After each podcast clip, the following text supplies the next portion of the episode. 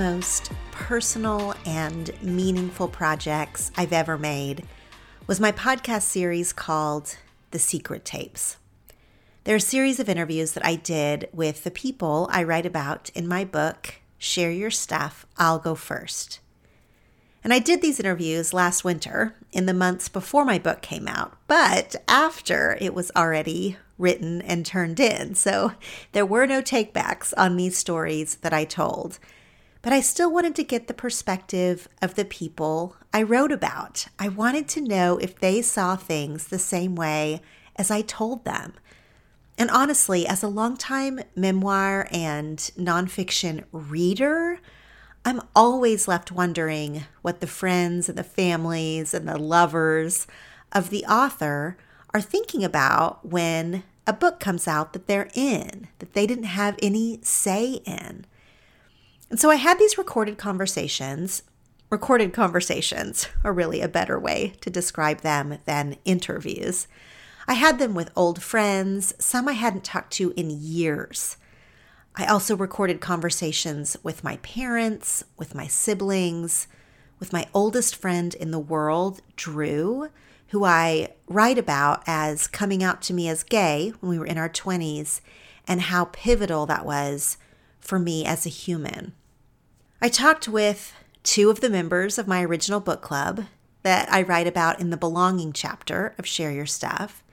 And I hosted a reunion of friends who were in Sri Lanka with me back when I was a blogger. And we were on a humanitarian trip to raise money.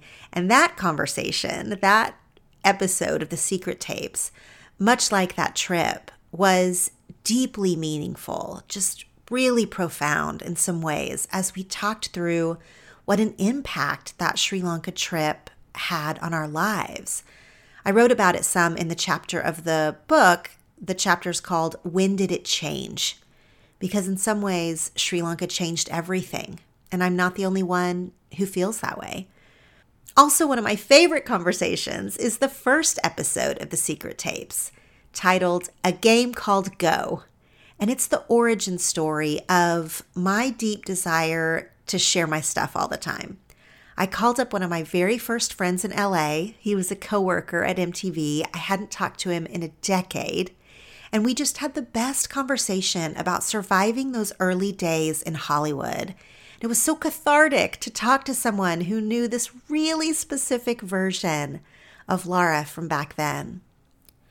The secret tapes were originally recorded as a pre order bonus for Share Your Stuff, I'll Go First. And so you had to pre order the book in order to hear this series. But my book, it came out back in February. A lot more people have had the chance to read it or to find out about it. And so, for the first time, I'm putting the secret tapes where anyone can hear them. I'm making them a part of Secret Stuff, my new Patreon show. Secret Stuff is going to have a lot of this type of content, personal stuff that I don't want to release to the whole wide world. You can join Secret Stuff by going to 10thingstotellyou.com slash secret stuff. And as soon as you sign up, you'll have access to all 11 episodes of the Secret Tapes. The Secret Tapes, they will all now live as part of Secret Stuff. The clip that I'm going to share with you today in this little mini episode is from a conversation with my parents.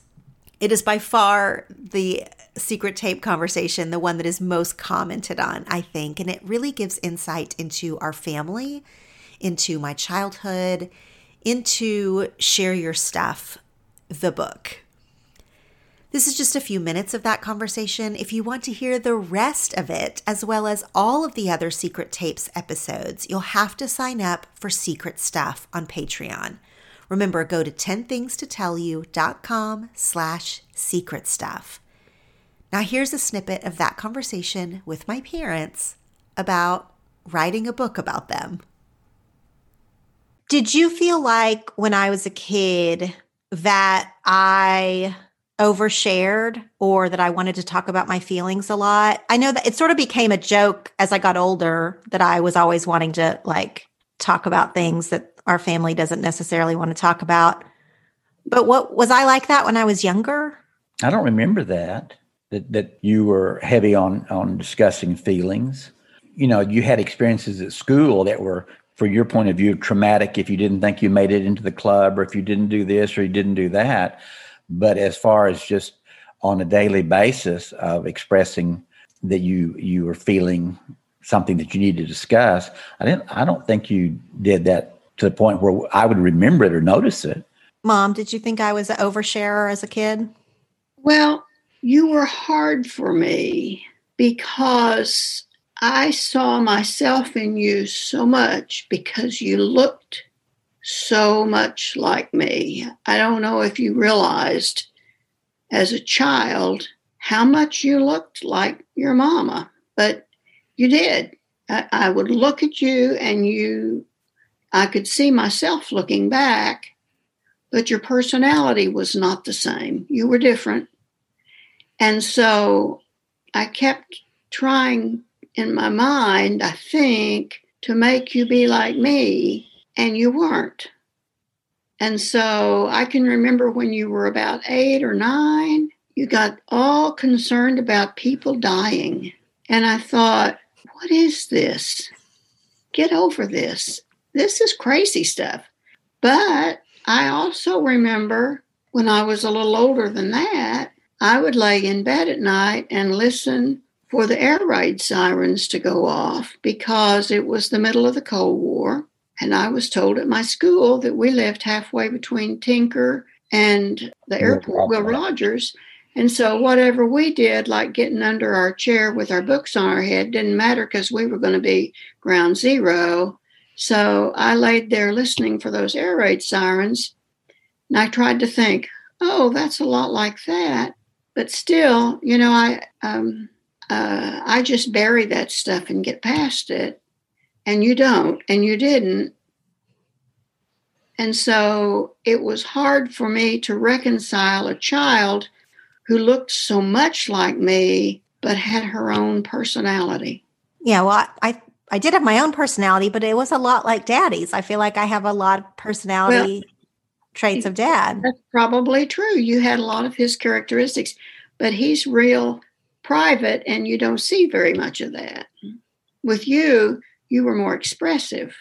I know, but I knew when I was a kid that dad and I were simpatico on our insides in a lot of ways, but he didn't talk about it, maybe generationally or just personality wise. And I did talk about it, but I knew that dad shared some of the same fears I had or you know, our thought process would sometimes be the same about something. I mean, I knew that even when I was really little. Dad, didn't you know that? No, but in reading your book, it made me feel like that uh, I have a high anxiety level also, but I try not to express it. But I, I felt like that you had inherited that from me, and I was sorry for that. Uh, but there wasn't anything I could do about it. Uh, that's that's me, and apparently it's you also. But I didn't, at the time, I didn't notice that connection between the two of us as, as having those similar traits. I mean, it's sort of a family thing that we tease about, but you were often fearful that we something bad was going to happen to us. Yes, yes. And I've had that fear all my life.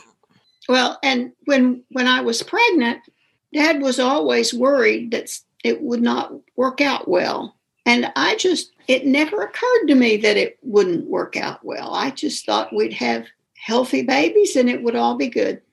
Isn't it funny how your marriage, in some ways, mirrors my own? Because also, it has never occurred to Jeff that something bad would happen. And I think something bad is going to happen all the time.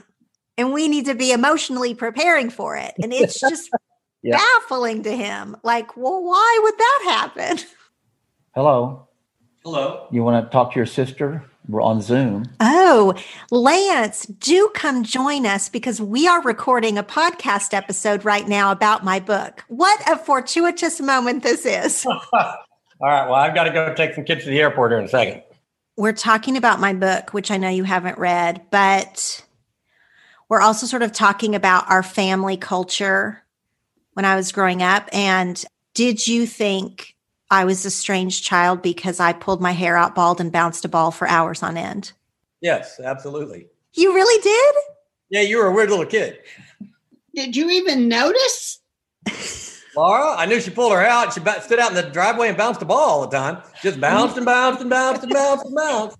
Well, mom and dad didn't appear to notice. So it's, I guess. It didn't strike me as so odd. I thought That it she had bald spots in her hair. I bit my fingernails to the quick till I was past 55 years old. Mom, you have I to. Did. s- You have to stop equating those two things. Pulling your hair out bald and biting your nails are not exactly the same action. They're exactly the same thing. They're compulsions. You Yeah. do them, they make you comfortable. They're just compulsive things and they bring you comfort. And I'm sorry I did it and I wish that I hadn't. And I'm sure you were sorry you did it and wish that you hadn't. But it doesn't define you as a person. Lance, in the book, I tell a story about when you got hit by the car in front of dad. Mm-hmm. Would you like to tell that story or or have any commentary on it? Dad would prefer that I didn't. Who was I with in the car the other day? And I told I was I told that story about a week ago. I, we were driving by, and I had a couple. We were driving to to the new lumber yard I have over in Madill, and I had the the lady that runs my lumber operations and Alex in the truck with me, and we were right there in front of the video store. And I was like, "Yeah, I got hit by a car there like 35 years ago." I tell the story how I, and this is me, I come out between two parked cars. Dad had pulled over off to the side to let me run across the street to put to take the videotape back to the video store. And I go around the front of his car, and there's another car that's parked in front of him. And so I'm basically coming out between two parked cars. Is that how it happened? Yeah. I, and I, I looked right, but I didn't clear left. I think is what happened, or I might have cleared left and didn't clear right. And a car, you know, screeches and taps me with their bumper. I roll to the ground. I'm embarrassed that it happened. So I immediately jump up with all the adrenaline, like, no, no, I'm okay. It's fine. No big deal. Everything's good. Right. Um, Dad comes screaming out of his car, all worried. We go ahead and walk the tape on in across to the street to the video store, go to hand in the tape.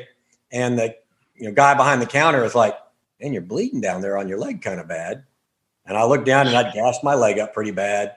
Had you know, again, adrenaline hadn't noticed, wasn't thinking about it, was just embarrassed because I just got hit by a car in front of a bunch of people. And so we hobble off and, and dad takes me to the emergency room where they stitched me up. And the story that I recall hearing, though I didn't know, was that dad was in worse shape in the emergency room than I was. Well, that was that was from me because Dad called Pam Ortloff. I was at what what is that Volkswagen play? I, I was at Earl's place dropping off a car, and Dad was supposed to come over and pick me up, and we were going to Mary Jane Nobles for a Bellman deal. Hmm. And Pam Ortloff calls me and says, Donna, I'm going to come over and pick you up because there's been an accident, but everybody's okay. Everybody's okay, but I'm going to come get you. So Pam picks me up at Earl's and drives me to the emergency room at the hospital. I go into the emergency room. I didn't know what to expect, but I she did say things were okay. And the the nurse in there said, "Oh, they're all, you know, I've uh, fixed your son up and he knows or I've told your husband how to fix his bandages and everything, and I think he's okay, but I am really worried about your husband." So I I, I didn't know what I was going to find when I got home. I bet you dad took a nap for three days after that. Okay, I did find him in bed. And then When you got home, and then he I had some Xanax. And so he was able to take the Xanax and and it helped. So, see, I just come by it so naturally. all taking the Xanax, No, uh, being a little bit high strung. fretful, I was going to Nervous say. and fretful, yeah. All right, I, I got to go take my kids. Okay, but listen, one more thing that I write about you specifically in the book, Lance, is I have a chapter called Magical Moments, and you All of them. Sure. Of you are not the magical moment. them? Oh. You called me from Iraq in the complete middle of the night for me okay. to tell me not to make any rash decisions. And I was just about to break up with Jeff because he wasn't prepared to propose to me. And I had not told anybody that I was going to break up with Jeff. And you called in the middle of the night and said, I think you need to just like wait a minute. You need to just settle down in whatever you think you're about to do. You need to just like sit tight. And he proposed like three weeks later. When I was writing this part of the book, I called you, still a Yeah. Marine. You were doing some Marine stuff in Louisiana when I called you earlier this year to talk to you about this story. What do you remember about this story? Not a thing. So, I, see, I can't confirm or deny that I even placed that phone call. this is why you don't get your own episode of the podcast, Lance. You don't remember anything. I remember the things that were important to me. That was not important to me. I'm glad that it was important to you. 100%. I'm glad that that was important to you and that you got something out of that. I apparently I just had some feeling that I needed to call you and tell you to hold tight with whatever you were doing, and I executed on the feeling. And my gut has carried me all 48 years and has done me pretty good so far. So I just tend to follow it, and it always seems to work out. So I loaned it to you, I guess, that night. You're welcome. Well, I appreciate it. The whole family is better for Jeff entering our lives. So that was a good one. Okay. Well, we got a little thrown off my outline, but that was a good interruption, actually. Good. So, what's your next topic? Well, before we bust all the way out of childhood, I guess I do want to say how aware were you in the fourth grade when we lived over on the G Street house that I started reading Stephen King? yes, I was aware of it. I am not a fan of his, as you well know, but I also have always allowed our family to read what they chose to read. And I wasn't happy with it, but that's what you wanted to read. So you read it. Mom, did you have feelings on it? Well, I didn't really understand it. And I can remember, though, that I used a babysitter occasionally who was more scared than you were. And so we would come home, and every light in the house would be on, and you all would be hovering in a bedroom together, kind of waiting for some scary thing to happen. I don't really remember too much about it. You weren't worried that I was scaring myself with those books? No. Want to hear the rest of that conversation? Sign up for the Secret Stuff Patreon, my new private podcast over on Patreon. To learn more, go to 10thingstotellyou.com slash secret stuff.